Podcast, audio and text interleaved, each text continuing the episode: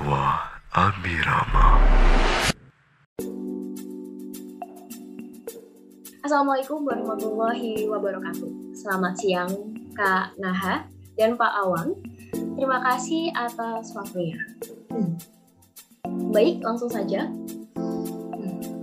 Pemberlakuan pembatasan kegiatan masyarakat atau lebih dikenal dengan sebutan PPKM telah berjalan dalam beberapa fase belakangan ini. Di antaranya adalah PPKM darurat yang mulai berlaku sejak 3 hingga 20 Juli 2021.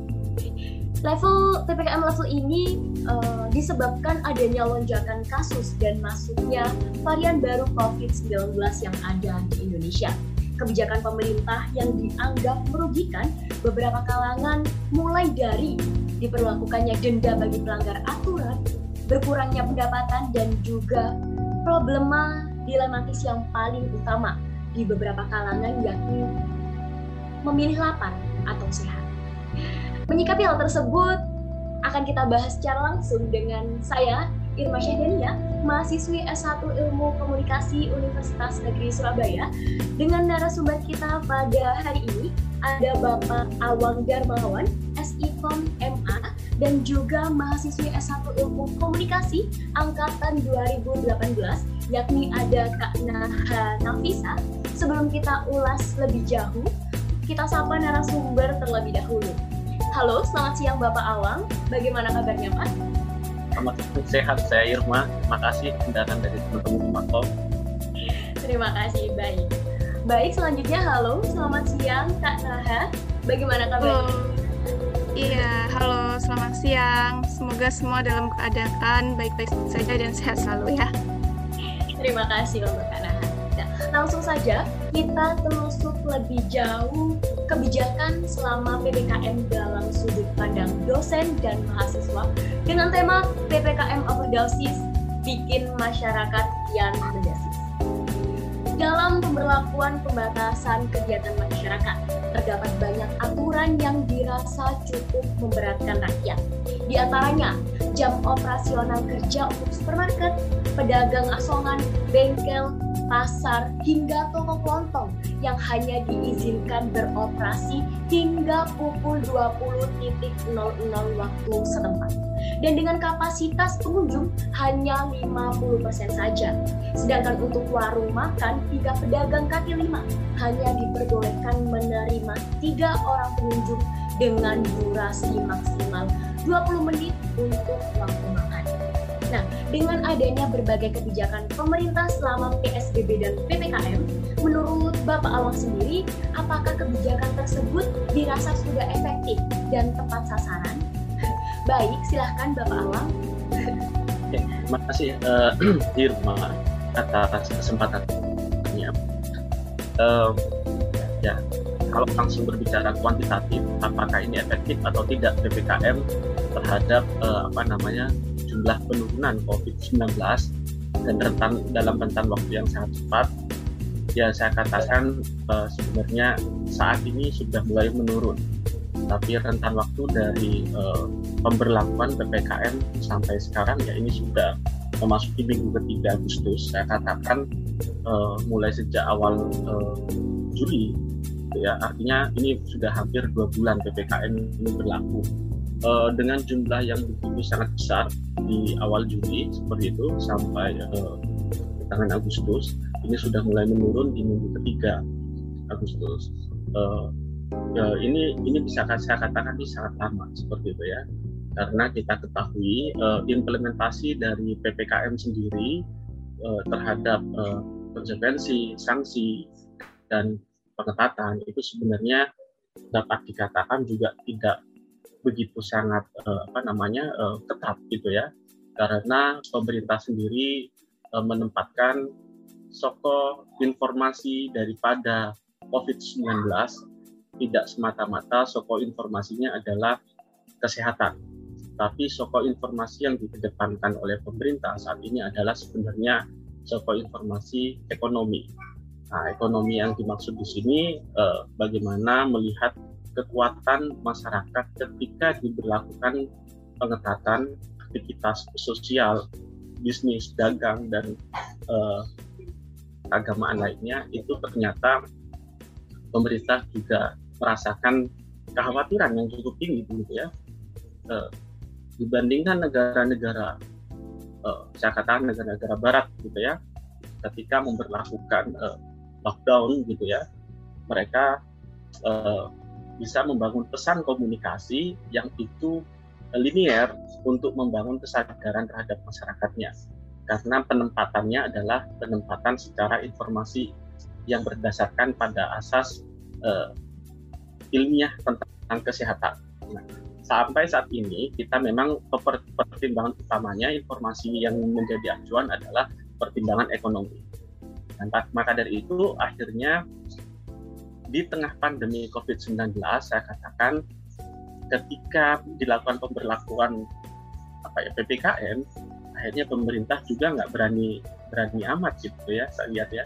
Karena pemerintah melihat perputaran ekonomi khususnya kelas menengah ke bawah itu juga sangat berat. Nah, ini yang ini menjadi poin penting bagi saya. Akhirnya meskipun sebenarnya kita melakukan PPKM ternyata ini juga berlangsung sangat panjang dan tidak beriringan yang begitu signifikan terhadap angka penurunan COVID-19. Misalnya saya contohkan, baru-baru ini saja ya, saya baca berita tadi pagi, eh, perdana perdana menteri siapa eh, New Zealand ya Selandia Baru, Jacinda Ardern tadi pagi e, memberitakan bahwa sebenarnya ada satu kasus satu kasus e, COVID-19 di e, New Zealand. Dan pada saat yang bersamaan selama tiga hari, nah, selama tiga hari New Zealand perdana menterinya sangat tegas melakukan pengetatan e, lockdown, gitu ya. Tidak dua bulan yang seperti kita rasakan, gitu ya. Karena apa? Mereka sudah melakukan satu suatu program-program yang sistematis dan terukur berdasarkan uh, informasi-informasi ilmiah kesehatan, landasan kebijakan pemerintahnya. Uh, itu akan sangat terasa ya. Misalnya juga di Inggris kita tahu ya beberapa uh, tahun lalu, tahun lalu Inggris itu begitu sangat uh, tinggi uh, tingkatan kasus COVID-19 gitu ya. Uh, Eropa juga begitu, Italia juga begitu ya saya kira. Uh, tapi berdasarkan soko informasi yang memang itu yang dikedepankan adalah bukan semata-mata ekonomi, tetapi adalah bagaimana eh, pakar eh, kesehatan, epidemiologi itu menjadi penentu kebijakan eh, bagi pemerintah untuk memutuskan suatu ya suatu aturan gitu ya itu eh, sangat membantu dan itu akan sangat terukur kapan kita bisa lockdown, kapan kita bisa ppkm kapan angka itu bisa menurun uh, berdasarkan uh, apa namanya berdasarkan kebijakan kebijakan-kebijakan yang sifatnya ilmiah berdasarkan landasan kesehatan. Nah itu yang mungkin saya bisa bandingkan misalnya kenapa New Zealand bisa menurunkan uh, New Zealand berani melakukan lockdown tiga hari? Karena satu kasus mereka harus melockdown satu negara gitu ya. Satu kasus melockdown satu negara. Anggaplah New Zealand itu satu provinsi Jawa Timur gitu ya, ya. Satu provinsi Jawa Timur gitu. Artinya saya katakan uh, berani mengambil keputusan lockdown tiga hari tanpa ada aktivitas pesan itu linier artinya sistem apa strategi strategi komunikasi publik yang disampaikan uh, pesan yang disampaikan berdasarkan rasionalitas dan yang ke yang ketiga adalah uh, bagaimana uh, proses penjaminan penjaminan tentang ekonomi, penjaminan tentang apa namanya kehidupan yang yang itu juga dipenuhi oleh apa namanya oleh negara, gitu ya. Saya nggak katakan pemerintah, saya katakan negara. Pemerintah bisa waktu-waktu bisa berubah gitu ya, karena kita melakukan pesta demokrasi lima tahun sekali. Tapi itu harus ditanggung memang oleh negara mengeluarkan dana dan apa namanya ketika mengeluarkan dana itu juga apa namanya yang ada subsidi subsidi itu tidak hanya bagi orang-orang yang memang kalau di kita ini kan ada bansos ya bantuan sosial bantuan sosial itu mulai dari teman-teman yang memang itu saudara kita yang sudah mendapatkan BLT itu nggak dapat bansos untuk penanggulangan dampak COVID. Karena sudah di, diatur dalam bantuan di apa namanya BLT KIP juga begitu. Oh, untuk teman-teman. Uh, sehingga ada dana bansos yang itu orang-orang yang itu terdampak baru ketika pandemi covid tapi mereka belum sama sekali mendapatkan bantuan itu itu kita anggarkan oleh oleh negara kita Nah, tetapi mengambil kebijakan itu juga berlandaskan pada bagaimana informasi kesehatan itu harus menjadi yang utama dalam menentukan kebijakan. Nah, kapan kita mau selesai PPKM itu harusnya sangat terukur seperti yang ada di negara-negara barat. Nah, itu yang kita sampai saat ini eh, saya katakan mengalami ketidakpastian mulai dari PPKM, terus nanti ubah ada PPKM level 1, 2, 3, dan 4 begitu ya Nah, kebijakan-kebijakan yang sifatnya ketidakpastian ini itu sebenarnya akan berdampak pada ya, kepercayaan publik. Nah, akhirnya kita merasakan PPKM dan tidak PPKM itu merasa sama saja aktivitasnya karena sudah menjadi tuntutan ekonomi. Narasi kebijakan pemerintah tentang PPKM itu tidak signifikan uh, di apa ya, diresak dipahami oleh masyarakat. Bahkan bahwa sebenarnya PPKM itu dianggap sebagai ancaman. Itu problem. Terima kasih Irma. Baik, terima kasih untuk Bapak Awang. Uh, dengan yang dikatakan Pak Awang tadi, uh, terbentuknya banyak kebijakan pemerintah memang dapat membantu negara untuk membantu menuntaskan pandemi saat ini. Nah, untuk Kak Nahal sendiri, masih dengan pertanyaan yang sama nih Kak, dengan adanya berbagai kebijakan pemerintah selama PSBB dan PPKM, menurut Kak Naha, apakah kebijakan tersebut itu dinilai sudah efektif dan tepat sasaran? Baik, silahkan untuk Kak Naha.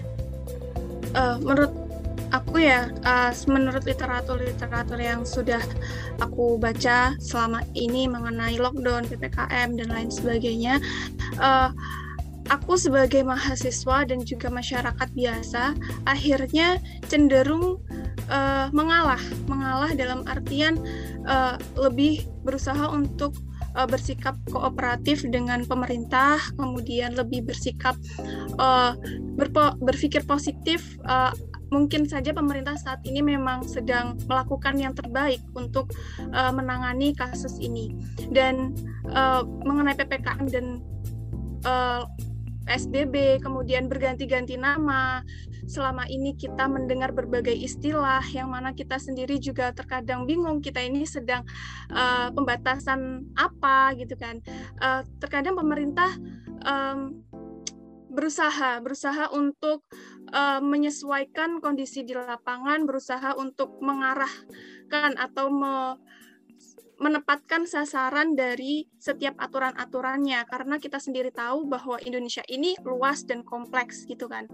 Dan hal ini pun juga uh, di diamini oleh Pak Presiden sendiri. Kemarin uh, beliau mengatakan dalam pidatonya juga uh, mungkin selama ini kita melakukan kebijakan-kebijakan yang bisa dibilang seperti berubah-ubah, tidak konsisten dan lain sebagainya dan beliau menjawab bahwa ini perlu dilakukan karena uh, kita menyesuaikan kondisi di lapangan, tetapi terkadang hal yang terjadi di lapangan berbeda karena ada ber berbagai faktor juga yang melatar belakangi. Seperti uh, masyarakat ini memiliki kepercayaan yang menurun juga kan kepada pemerintah kita. Sebab dari awal sejak awal pandemi sebenarnya uh, masyarakat kita sudah menaruh kepercayaan kepada pemerintah kita. Tetapi karena uh, proses komunikasi yang uh, dirasa kurang seperti komunikasi krisis yang dirasa kurang dari pemerintah membuat kepercayaan masyarakat ini menurun. Dan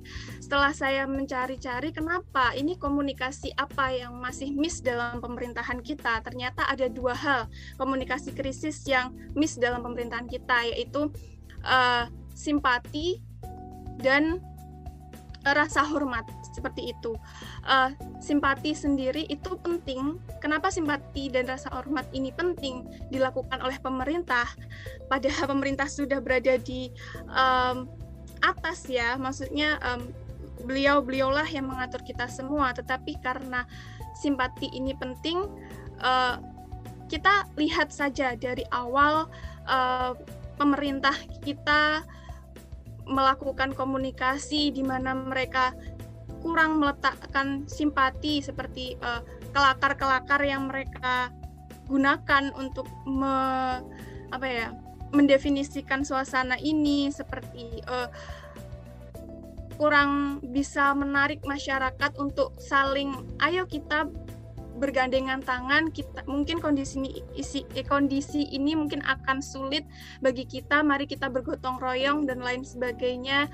Pemerintah memiliki ini ini ini uh, bagaimana dengan masyarakat. Nah masyarakat kurang diajak untuk berdialek dalam uh, kasus ini seperti itu. Kelakar-kelakar seperti uh, corona tidak akan masuk Indonesia. Corona uh, karena kita negara tropis kemudian tidak bisa masuk gitu kan nah hal hal-hal semacam itu sebenarnya sudah dikonfirmasi oleh Kominfo sendiri bahwa itu adalah disinformasi dan bahkan uh, mas uh, lembaga uh, pemerintah kita pun masih ada disinformasi di situ sehingga bisa menggiring opini publik pun akhirnya terciptalah hoax dan lain sebagainya. Sebenarnya ini permasalahan yang kompleks yang tidak hanya rakyat saja yang uh, salah di sini, tapi sebenarnya dari top pun dari kalangan atas pun juga ada hal-hal yang uh, sifatnya harus diperbaiki seperti itu. Mengenai lockdown dan PSBB itu memang kita sebagai masyarakat biasa um, kesulitan ya karena kita harus makan 20 menit uh, kemudian um, apa kebijakan-kebijakan yang dirasa ini kurang bisa efisien karena kita juga perlu untuk keluar rumah, kita perlu uh, untuk beraktivitas seperti itu kan. Uh, hal ini oleh sebab itu karena adanya ketidakkonsistensian dari aturan inilah yang membuat kita akhirnya ya sudahlah kita kooperatif saja kita berusaha untuk menaati peraturan kemudian eh, mau membandingkan dengan negara lain pun kondisi negara kita memang berbeda, jauh berbeda. Kita memiliki kompleksitas yang lebih tinggi, kemudian um, apa ya uh, seperti di Selandia Baru kemarin saya sempat menanyakan hal itu juga kepada teman saya yang ada di sana uh, katanya memang setiap ada kasus baru selalu lockdown setiap ada kasus baru temukan selalu lockdown dan itu merupakan memang cara mereka untuk menangani negaranya seperti itu. Jadi harapan saya sih uh, setelah adanya ppkm psbb ini bisa lebih menekan angka corona atau pandemi kita bisa segera berakhir, tapi tentunya harus dengan uh, analisis yang lebih akurat, uh, kemudian lebih terarah dan juga terukur. Um, kita sebagai mahasiswa pun hanya bisa mengira-ngira bahwa ini hanya strategi pemerintah saja agar uh, kita bisa melewati ini dengan lebih tenang, tidak dengan kecemasan, dengan perpanjangan yang seminggu lagi, seminggu lagi, seminggu lagi mungkin itu strategi pemerintah agar kita bisa uh, tetap bisa berharap bahwa semua akan berakhir. Mungkin seperti itu. Itu hanya kemungkinan-kemungkinan karena kita sebagai kalangan mahasiswa pun hanya bisa membaca dari buku dan juga literatur-literatur dan uh, berharap yang terbaik aja. Gitu sih baik, Kak Naha sendiri mengatakan bahwa dengan adanya kebijakan itu dirasa kurang efisien karena uh, kurang adanya konsisten dari kebijakan yang dibuat oleh pemerintah dan akhirnya masyarakat sendirilah yang harus bersifat lebih kooperatif. Seperti itu. Nah, jika menilik ke belakang sebelum masa PPKM berlaku, seperti pada awal diterapkannya PSBB era Menkes Terawan, juga terdapat banyak kebijakan yang dinilai sangat birokratis hingga cukup menuai banyak kontroversi seperti yang dilansir Tempo.co pada 2 Maret 2021. Nah, di antaranya adalah penetapan PSBB yang dirasa terlalu birokratis yang meliburkan sekolah, tempat kerja, hingga pembatasan kegiatan keagamaan. Nah, yang kemudian disusul dengan kebijakan lain, seperti dikeluarkannya perpu, dikeluarkannya perpu COVID-19 menghabiskan banyak anggaran dalam stimulus pariwisata, kartu prakerja, hingga bantuan sosial yang menuai sasaran empuk korupsi.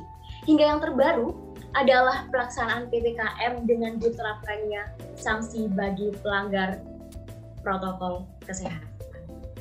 Nah, untuk Kak, Pak Awang dan Kak Naha, seperti yang banyak beredar di media sosial maupun online, pemberlakuan PPKM banyak menuai kontroversi, seperti dalam hal pembatasan jam operasional, pedagang kaki lima, dan kalangan lainnya, sehingga banyak narasi di media yang seolah-olah menuding kebijakan ini kurang peduli terhadap masyarakat.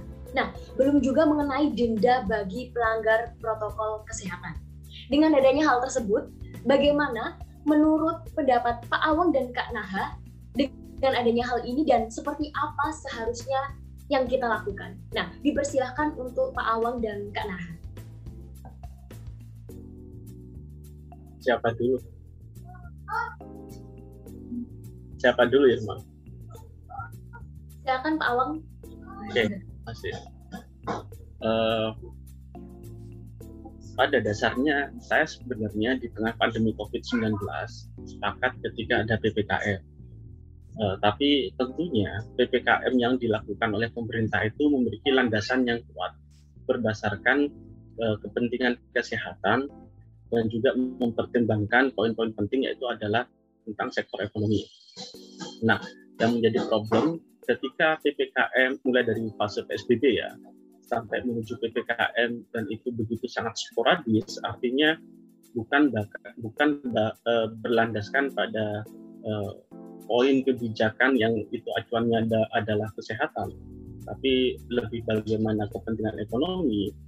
Uh, misalnya, saya, saya beri contoh ini, ketika awal-awal pandemi COVID-19 sudah mulai ambruk, akhirnya kita membuka apa namanya, hmm, uh, apa namanya uh, uh, uh, pariwisata seluas-luasnya, itulah ya di tengah pandemi COVID-19. Ya benar sektor pariwisata itu paling sangat terdampak Eh, bagaimana untuk menekan perputaran ekonomi itu bisa lebih mendapatkan apa ya eh, pemasukan yang lebih tapi pemerintah begitu sangat apa namanya eh, begitu sangat tidak menemukan cara lain gitu ya mana yang harus menjadi prioritas. Hingga pariwisata di tengah pandemi COVID-19 pun begitu sangat tidak terkontrol begitu.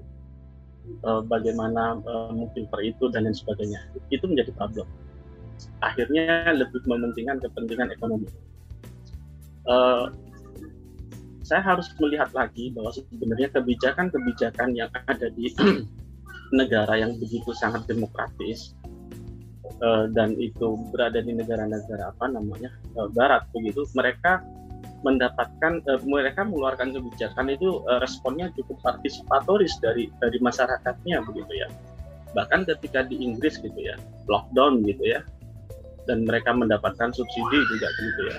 E, mereka memberikan suatu apresiasi terhadap nakes gitu ya. Setiap misalnya e, bahkan kita tahu bahwa sebenarnya perdana, apa namanya perdana menteri Inggris awalnya itu sangat konservatif seperti e, Donald Trump gitu ya. Tapi misalnya dia memberikan apresiasi dia mulai menggunakan masker dan ada semacam apresiasi terhadap tenaga medis setiap hari setiap malam malam Kamis kalau tidak salah mereka melakukan tepuk tangan apresiasi dari masing-masing rumah dan itu untuk membangkitkan uh, kepercayaan bahwa sebenarnya ini adalah apa namanya uh, harus harus kerja bersama menanggulangi COVID gitu. Nah kalau kita kan merasanya ini tidak begitu. Pemerintah melahirkan ppkm, tapi ini dianggap ancaman oleh oleh publik. Karena apa? Karena kita sama sekali tidak pernah terukur ppkm ini akan akan kapan selesai lalu kebijakan di dalamnya pun selalu berubah-ubah. Misalnya ketika ppkm sudah muncul level 1, 2, 3, 4 dengan ppkm yang belum belum ada level 1, 2, 3, 4 itu. Di ppkm level 1, 2, 3, 4 akhirnya ada satu ambiguitas. Misalnya saya mendengar kebijakan dari apa Bin Sarpanjaitan bahwa nanti boleh apa namanya uh, kunjungan ke mall itu boleh tapi dibatasi 50% gitu ya. Untuk daerah-daerah yang itu memang apa namanya sudah memasuki zona uh, orange gitu ya. Uh, ya yang saya katakan bahwa itu itu kembali lagi karena untuk kepentingan ekonomi. Nah, untuk kepentingan ekonomi. Akhirnya kita nggak pernah terukur gitu ya melahirkan satu kebijakan untuk perlindungan kesehatan bersama tapi ukurannya adalah ukuran kepentingan ekonomi berbeda. uh, mungkin logikanya harus dipaksakan begini bahwa ketika Indonesia sehat ekonomi akan tumbuh nah, bukan ketika ekonomi ini ini harus tumbuh bersamaan dengan dunia dengan kondisi COVID-19 akhirnya kita nggak selesai-selesai menghadapi PPKM kita nggak selesai-selesai kita begitu sangat tidak menghargai apa itu PPKM karena ada apa ya ada distrust ya ketidakpercayaan dari publik terhadap pemerintah. Nah, misalnya tadi saya contohkan di awal New Zealand, saya akan PPKM tiga hari gitu, untuk memberantas satu kasus COVID baru yang ada di New Zealand. Itu kan sangat terukur dan publik mengetahui kebijakan pemerintah itu bukan karena masyarakatnya New Zealand itu lebih pintar daripada masyarakat Indonesia, tapi bagaimana masyarakat New Zealand itu sudah memiliki kepercayaan terhadap kebijakan pemerintah yang memang kebijakan pemerintah itu berlandaskan asas kesehatan. Ketika asas kesehatan ini dilakukan, gitu ya, tiga hari, maka hari-hari berikutnya itu untuk pertumbuhan ekonomi. Kita kan tidak sampai capek kapan ppkm ini akan selesai gitu kapan ppkm ini akan bisa apa namanya eh, berakhir? Bahkan kita ini menganggap bahwa ancamannya itu bukan hanya covid. Ini ancamannya adalah ppkm orang sulit mencari apa orang sulit mobilitas uh, mobilitas uh, untuk beraktivitas sehari-hari untuk berjualan ya itu akhirnya apa? Karena kita ingin menerapkan sistem kebijakan untuk perlindungan kesehatan tapi kita tidak berlandaskan pada uh, acuan kesehatan. Kajian-kajian ilmiahnya lebih banyak kebijakan itu berlandaskan kebijakan pemerintah itu berlandaskan pada acuan-acuan uh, landasan ekonomi kajian ekonomi.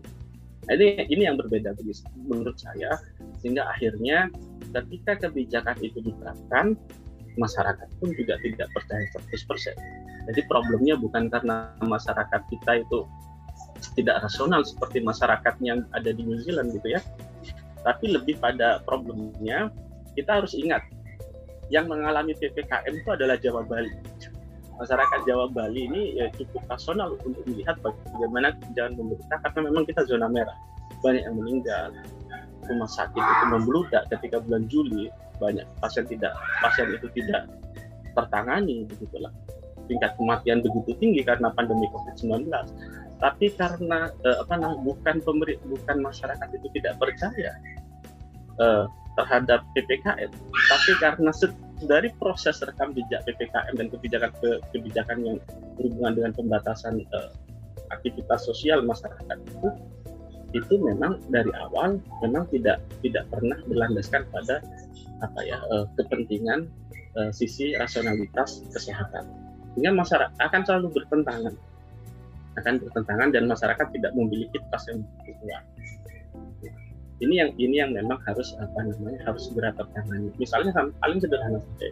Kita melihat misalnya di New Zealand terus di Inggris tadi yang saya sebut itu ketika men, apa ketika ketika pemerintah gitu, ketika presiden itu eh, menyampaikan komunikasi publik tentang bagaimana kebijakan pemerintah menghadapi eh, pandemi COVID-19 itu di take over oleh para pakar-pakar ilmiah kesehatan. Ya, kan? Jadi ketika berbicara COVID-19, kebijakan pemerintah meskipun yang muncul itu perdana menteri, tapi di belakangnya pasti adalah para pakar epidemiologi, dokter, ahli, dan semuanya. Yang itu memang uh, dalam bidang kesehatan. Sehingga sokok informasinya itu adalah kebijakan pemerintah itu adalah dari sisi kesehatan. Berbalik uh, apa yang terjadi di negara kita. Ketika berbicara kebijakan pemerintah yang menjadi penentu mengambil kebijakan, menyampaikan ke masyarakat, itu adalah menteri yang memang itu bukan dari background ataupun bukan dari pakar epidemiologi. Ya. Bahkan kita lebih pede ketika backgroundnya itu adalah militer. Presiden berbicara terus di belakangnya adalah uh, menteri yang memang latar belakangnya pakarnya adalah militer atau menteri uh, apa namanya uh, ketua penanggulangan pandemi COVID-19 yang itu memang bukan uh, soko informasinya ditekankan kebijakan itu adalah pada kesehatan, tapi lebih pada uh, keamanan, stabilitas, ekonomi dan lain sebagainya. Nah ini ini aja yang menjadi uh, sisi yang begitu sangat kontras sehingga kapan ppkm ini akan selesai? Ya karena kita menempatkan soko informasinya itu tidak pada apa namanya soko informasinya tidak pada sisi kesehatan. Akhirnya ini juga akan berdampak ketika tidak selesai-selesai COVID-19 tidak begitu sangat signifikan PPKM ini menurunkan COVID-19. Akhirnya cara-cara jalan pintas ditempuh. Ketika PPKM ketika kasus sangat melonjak tajam gitu ya akhirnya yang paling kena itu mana warung-warung kaki lima gitu ya disemprot. Ditutup nah, bahwa sebenarnya kita itu tidak mengalami proses untuk mengambil kebijakan. Tapi ketika sudah tidak mampu, yang dihajar pasti yang level bawah. Gitu. Karena dalam kasus yang begitu sangat melonjak drastis pada bulan Juli dan Agustus, Juni, Juli, dan Agustus, itu sebenarnya adalah proses akumulasi kebijakan yang lengah pada waktu-waktu sebelumnya implementasi yang lengah kebijakan yang uh, pada waktu sebelumnya dari pemerintah manajemen yang lengah dan itu akhirnya berdampak pada lonjakan kasus. Nah, ketika kelengahan itu berdampak pada uh, apa ya gelombang COVID yang begitu besar di Indonesia gelombang kedua, akhirnya jalan-jalan pintas dan cepat yaitu adalah sanksi. Sanksi misalnya ya kita tahu uh, apa dipidanakan, dipenjara tiga empat hari misalnya, sanksi denda untuk apa namanya bahwa sebenarnya eh, ppkm lockdown tidak ada masalah, tapi bagaimana sebelum ppkm, sebelum lockdown itu ada kebijakan-kebijakan yang memang itu rasional dari pemerintah. Dan itu berlandaskan pada kepentingan kesehatan bukan pada kepentingan ekonomi semata. Nah, maka itu saya katakan eh, ekonomi akan tumbuh ketika sekarang Indonesia sehat. Bukan berarti Indonesia ini akan akan bisa tumbuh ekonominya berdampingan dengan sekedar COVID. Akhirnya kebijakan-kebijakannya tidak tidak berlandaskan pada isu-isu kesehatan. Itu dari saya. Baik, terima kasih untuk Pak Awang. Kata-kata yang baik, yang bagus adalah ekonomi, akan tumbuh ketika Indonesia sehat. Terima kasih. Untuk Kak Naha sendiri, masih dengan pertanyaan yang sama Kak. Bagaimana pendapat Kak Naha terkait PPKM dan apa yang seharusnya kita perbuat sebagai masyarakat biasa? Nah, silahkan untuk Kak Naha. Hmm, oke, terima kasih uh, atas pertanyaannya. Uh, jadi seperti yang sudah dijelaskan oleh Pak Awang tadi, saya sangat setuju bahwa uh, selama ini pemerintah memang dari yang saya tangkap ya uh, dari pengamatan saya sendiri, kemudian dari penjelasan Pak Awang tadi, kemudian data-data yang sempat saya baca, mulai dari koran, kemudian media, seperti itu. Uh, pemerintah di sini cenderung berusaha untuk menunjukkan powernya di masa pandemi ini ya khususnya karena uh, memang melihat data memang Indonesia ini uh, sejak COVID atau pandemi ini cenderung mengalami penurunan dalam hal demokrasi. Uh, dan ini sejalan dengan angka korupsi yang semakin meningkat di Indonesia seperti itu. Dan sebenarnya kondisi ini tidak hanya dialami oleh Indonesia saja, tetapi dunia karena kita sedang mengalami krisis ekonomi dan juga krisis kesehatan.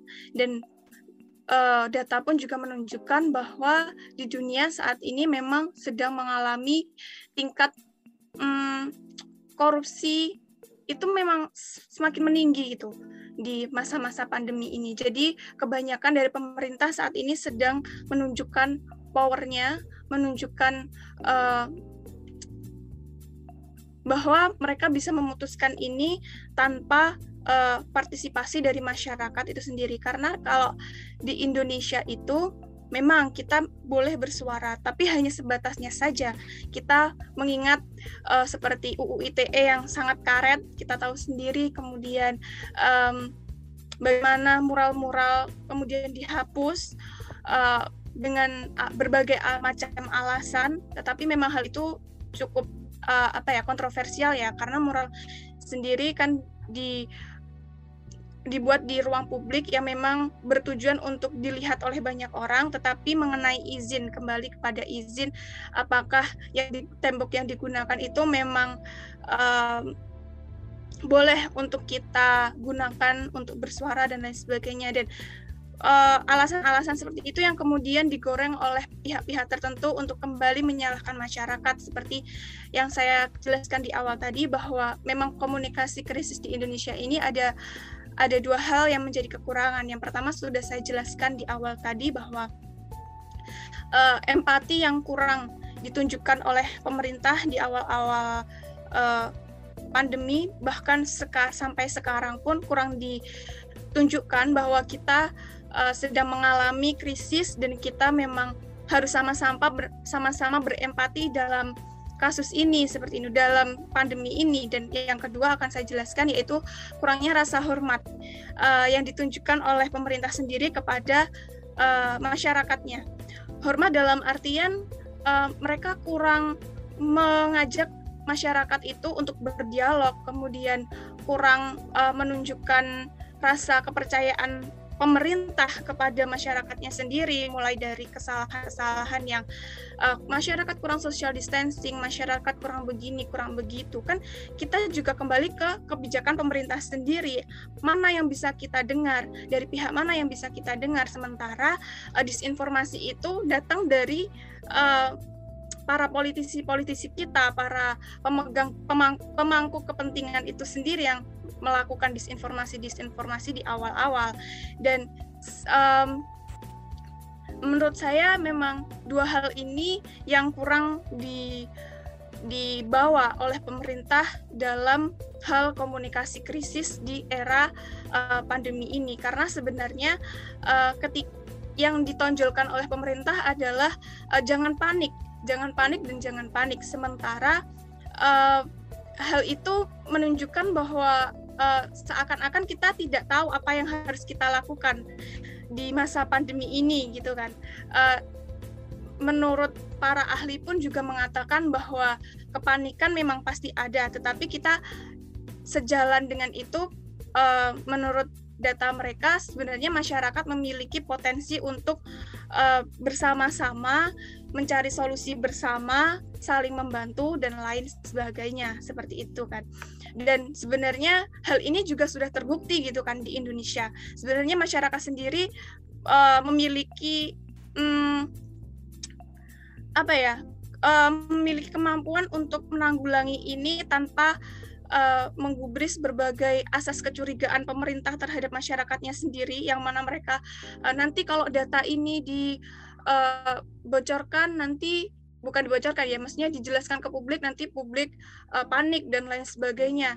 Yang akhirnya hal itu mendapatkan kritikan dan kemudian Pak Jokowi akhirnya uh, me membuka data itu dan apa yang di uh, dilakukan oleh masyarakat ya mereka tahu apa yang harus mereka lakukan. Mereka hanya membutuhkan arahan tanpa adanya disinformasi disinformasi dan kelakar-kelakar dari para pemangku pemerintahan seperti itu.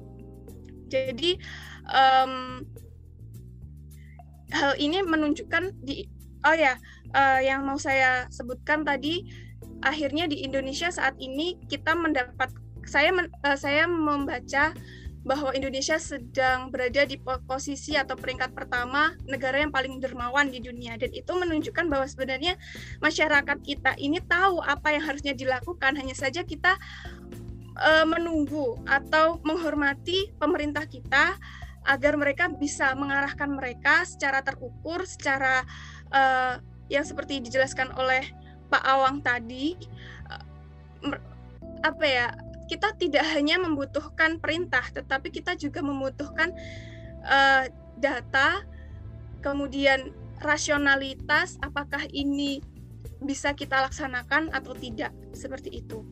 Jadi menurut saya mungkin uh, gap antara pemerintah dan masyarakat ini harusnya bisa dikontrol dan juga bisa semakin di apa ya dikurangi agar asas-asas uh, kecurigaan antar kedua belah pihak ini juga bisa saling dikurangi gitu agar kita bisa meningkatkan trust kita baik pem dari pemerintah kepada masyarakat dan juga masyarakat kepada pemerintah seperti itu. Karena uh, apa ya kepercayaan itu mengalir apabila dari atas saja sudah tidak memiliki kepercayaan kepada masyarakat ya yang timbul sebaliknya uh, masyarakat pun juga akan tidak percaya kepada apa yang dilakukan oleh pemerintah seperti itu. Sebenarnya se semuanya harus secara terukur memang seperti itu. Itu dari saya. Baik, dengan demikian Kak Naya, Kak Naya sendiri apakah perlu PPKM ini diperpanjang atau tidak Kak?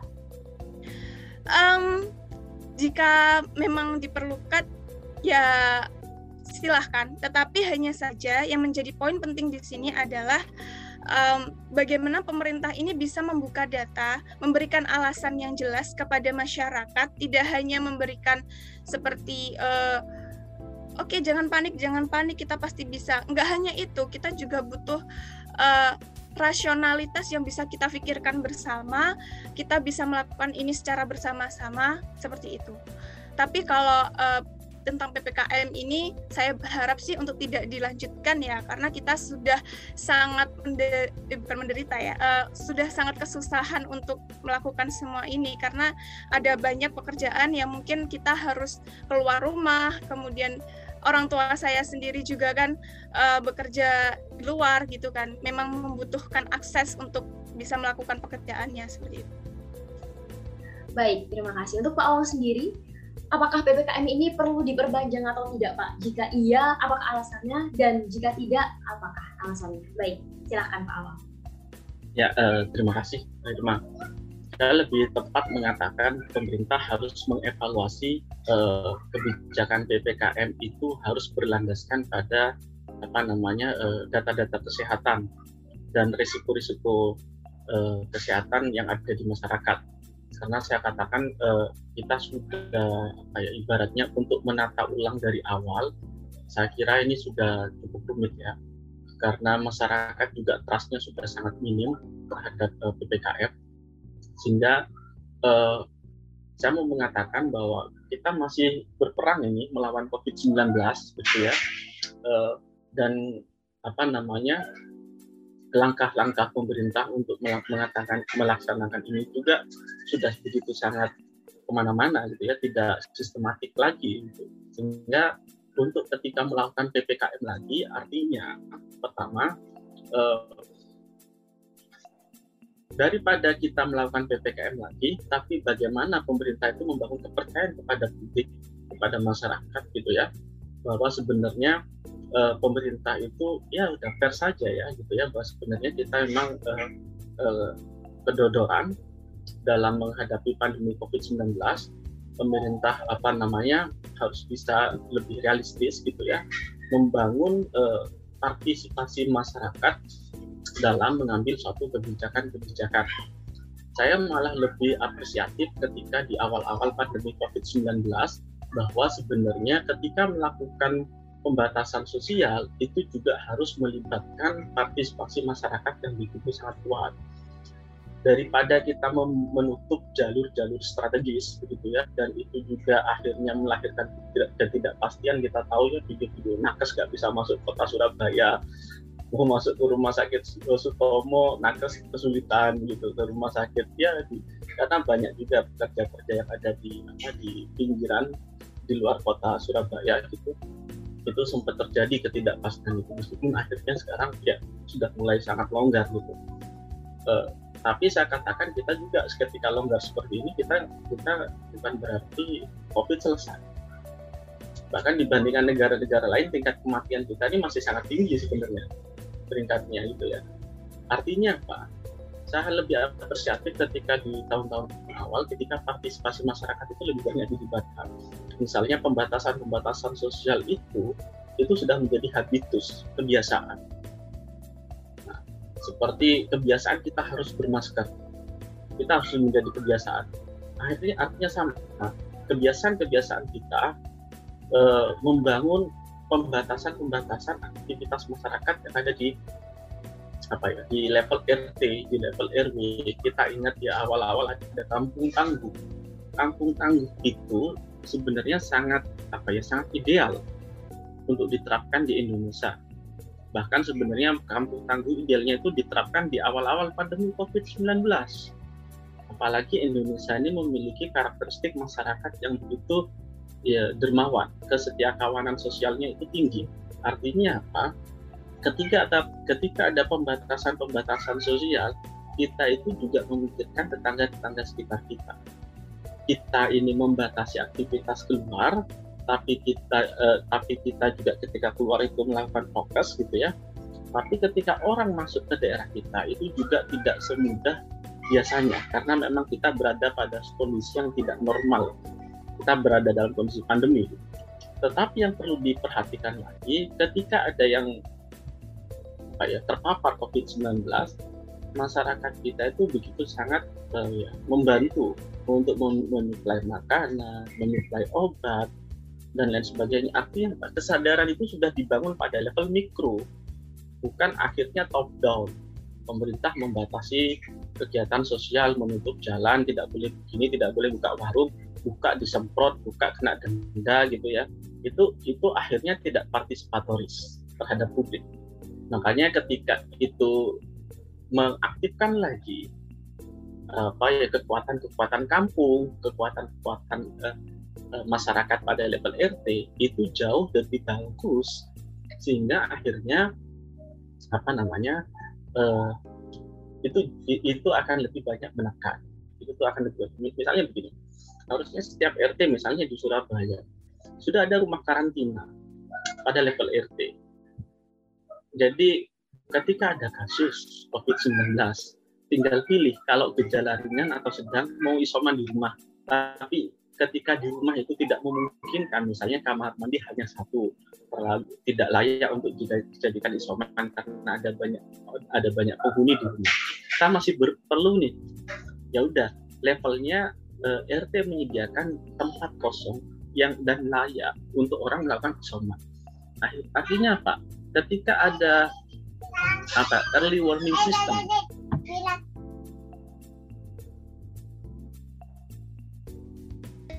jadi ketika ada gejala kasus itu sudah ada kemandirian pada level-level kampung, level-level RT untuk itu apa ya uh, sudah sistemik gitu ya melakukan satu penanggulangan. Tidak ketika nanti melonjak orang ada COVID-19, saya serahkan ke Pemkot atau ke pemerintah kabupaten kota. Atau diserahkan saja udah di rumah masing-masing tidak terkontrol gitu ya. Akhirnya ketika mereka tetap beraktivitas lonjakan itu besar. Kena varian delta kita akhirnya nggak sanggup rumah sakit itu menunggu. Artinya apa? Kesadaran itu memang harus dibentuk di masing-masing rumah, di masing-masing kampung. Nah itu yang saya katakan apa ya? Dan itu sebenarnya tercatat kalau saya baca protokoler eh, protokol kesehatan yang diterapkan oleh WHO itu bagaimana menempatkan eh, apa namanya eh, social community ya. Artinya kalau saya menangkap itu adalah bagaimana kelompok-kelompok masyarakat yang itu mikro di daerahnya masing-masing itu melakukan satu ketahanan ketahanan prokes. Nah itu yang malah penting sekali untuk dibangun. Satu blok perumahan melakukan itu dan itu bukan menjadi ketika kasus COVID-19 itu melonjak tajam, tapi itu sudah menjadi habitus, kebiasaan hidup. Kebiasaan hidup sehingga saat ada kasus ya udah rumah saya layak saya tak isoman di dalam dibantu masyarakat dan saya melaporkan ke RT RT RT banyak membantu misalnya gitu. E, masyarakat banyak membantu itu akan jauh lebih ringan ketika berbicara e, apa namanya penanganan COVID-19 harus uh, apa namanya harus mengandalkan pemerintah gitu ya. Nah, nah problemnya problemnya ya bahwa sebenarnya uh, bagaimana pemerintah membangun narasi-narasi partisipatoris seperti itu itu yang hampir saya rasakan tidak terasa gitu ya. Kita ini akan sangat terasa misalnya ya di awal-awal ada kampung tangguh gitu sekarang sudah hilang terus nanti melonjak tajam jalan pintas yang diambil pemerintah berikan sanksi bagi yang membuka warung PPKM penutupan ini dan lain sebagainya. Nah itu saya kira jauh tidak efektif karena apa? PPKM sendiri diterapkan tidak berdasarkan kebijakannya pada asas uh, kesehatan, tapi pada asas kepentingan ekonomi. Akhirnya ya uh, kita mencari titik imunnya masing-masing masyarakat. Nah, ketika mencari titik imunnya masing-masing, sebenarnya masyarakat itu harus disadarkan dengan bagaimana uh, memfungsikan kembali kelompok-kelompop masyarakat komunitas mikro yang ada di daerah-daerah itu untuk membangun ya satgas covid diaktifkan uh, apa uh, dan mereka lah mereka juga mendapatkan pendanaan yang juga dibantu oleh selain dibantu oleh pemerintah juga dari masyarakat secara mandiri dan itu harus sistemik gitu ya. sehingga masyarakat uh, pemerintah juga tidak merasa berat uh, membantu dan begitu sangat tajam. Uh, jangan sampai kalah gitu ya. Konsep kesetiakawanan sosial itu lebih banyak muncul di negara-negara yang uh, kolektivisme. Nah, dan itu ya seperti negara-negara Asia atau negara-negara Timur. Dan salah satu negara state masyarakat uh, kolektivisme itu sebenarnya yang salah satunya di Indonesia. Dan jangan sampai berbicara kesetiakawanan sosial untuk menghadapi COVID-19, malah yang lebih kuat negara-negara yang individualisme, gitu ya. Nah, karena apa? Menghadapi COVID-19 itu memang kita membutuhkan yang sifatnya partisipatoris. Tidak bisa satu aktor pemerintah saja tanpa uh, menggandeng pemerintah, eh, tanpa menggandeng masyarakat dan segala elemen masyarakat yang ada. Saya kira itu jauh lebih efektif menggunakan uh, kekuatan-kekuatan masyarakat pada level mikro daripada harus PPKM untuk saat ini. Baik, terima kasih Pak Awang. Mungkin ini terakhir, Pak. Uh, apakah ada kritik dan sebentar ini Pak Awangnya? Baik. Baik, terima kasih untuk Pak Awang. Gimana? Mungkin ini terakhir, uh, apakah ada saran dan kritik Pak terkait kebijakan-kebijakan pemerintah yang mungkin dinilai pro dan kontra dalam masyarakat?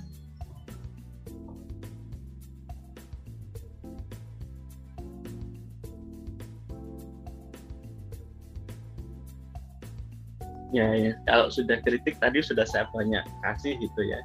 Ya, eh, termasuk saran ya yang paling penting bagi saya sebenarnya juga masyarakat. Karena saya bicara ini di hadapan mungkin banyak pendengarnya ini mahasiswa gitu ya. Uh, kalangan kampus gitu, atau anak muda. Artinya bagi ya karena kita ini kelompok masyarakat kelas menengah yang apa ya literate gitu ya terdidik gitu ya. Artinya uh, kita nggak bisa memikirkan diri kita sendiri juga gitu Nah, paling tidak kita juga memberikan sumbangsi bahwa sebenarnya uh, resiko COVID-19 itu masih sangat tinggi di Indonesia. Dan kita ini sebenarnya masih tataran apa ya, masih di blacklist gitu ya dalam dunia-dunia internasional orang nggak berani masuk ke Indonesia. Bukan karena di sini ada kelompok-kelompok separatis, tapi di sini tidak mampu menanggulangi COVID-19 gitu, resikonya terlalu tinggi. Nah itu artinya apa? Sumbangsi bagi kita kelompok masyarakat yang lebih berada dalam kalangan kampus didik eh, pada saat kita kumpul, pada saat kita eh, beraktivitas di luar, itu benar-benar kita tetap menjaga diri kita dengan protokol kesehatan dan ketika itu berhubungan dengan apa namanya eh, dampak-dampak masyarakat yang begitu sangat terasa gitu ya misalnya ya apa ada uh, teman-teman yang mengalami kesulitan ekonomi ekonomi karena pandemi COVID-19 banyak hal yang bisa dilakukan oleh kelompok-kelompok masyarakat sendiri khususnya kampus untuk membantu menanggulangi atau meringankan uh, bantuan ekonomi kepada masyarakat. Misalnya dia bikin apa namanya uh, bentuk promosi, um, mempromosi untuk uh, kelompok-kelompok warung biar apa pangsa pasarnya bisa terus jalan di tengah pandemi COVID-19 atau apa uh, kita membangun satu uh, donasi dan lain sebagainya. Bahkan yang paling sederhana saja ya, sebenarnya kan pemerintah memikirkan itu ya, pandemi COVID-19 memberikan bantuan UKT gitu. Nah, UKT yang sifatnya dampak COVID-19 bagi saya itu benar-benar diberikan kepada kelompok masyarakat yang benar-benar membutuhkan. Apa yang siapa yang benar-benar membutuhkan? Ya kelompok mereka yang benar-benar di PHK orang tuanya ketika COVID-19 dan uh, benar-benar uh, tidak ada dana untuk bisa uh, mengambil biaya pendidikan. Apakah ada itu di kampus? Sangat banyak gitu ya. Jadi buat teman-teman yang masih sekiranya masih bisa survive gitu ya, mandiri, meskipun kena juga dampak, setiap orang saya kira kena dampak 19. Tapi cara berpikirnya uh, kita nggak usah berebut kue ketika ada bantuan. Selama kita masih bisa mandiri dan uh, kita berikan itu kepada kue kue itu kepada orang yang paling membutuhkan gitu. karena memang saya, saya kira e, berbicara e, kelompok masyarakat terdidik itu juga harus e, beriringan dengan moral moral ini saya katakan ya kesetiakawanan sosial memberikan peluang orang yang paling membutuhkan itu bagian dari bentuk implementasi konkret bagi masyarakat masyarakat yang terdidik itu dimulai dari masyarakatnya juga terima kasih ya. Terima kasih teman-teman di Markot. Baik, terima kasih untuk Pak Awang. Untuk Hana sendiri, apakah ada kritik dan saran Kak terkait uh, kontroversi dari kebijakan pemerintah? Silahkan Kak. Ya, uh, mengenai kritik, um, saya di sini lebih mengkritik mengkritisi mengenai sistem komunikasi yang dijalankan oleh pemerintah sendiri mengenai kebijakan-kebijakan PPKM, PSBB dan lain sebagainya di mana uh, masyarakat kita ini kompleks dan memiliki uh, kemampuan individu yang berbeda-beda untuk menerima uh, informasi seperti itu. Di mana di mengenai akses internet pun di Indonesia juga masih sangat uh, berbeda ya antara yang di kota dan juga yang di desa. Jadi mungkin hal-hal seperti itu yang bisa lebih difikirkan lagi oleh pemerintah untuk tidak um, melakukan komunikasi yang cenderung um, membuat masyarakat ini disinformasi seperti itu, seperti kebijakan-kebijakan uh, yang saling tumpang tindih, yang membuat masyarakat itu bingung mana yang sebenarnya uh, informasi yang benar dan juga mana informasi yang salah seperti itu. Dan juga um, dan saran saya mungkin um, lebih konsisten lagi untuk me membuat sebuah pernyataan atau mungkin sebuah arahan kepada masyarakat karena kita sendiri juga bingung kan antara kita harus sehat atau kita harus survive ekonomi gitu.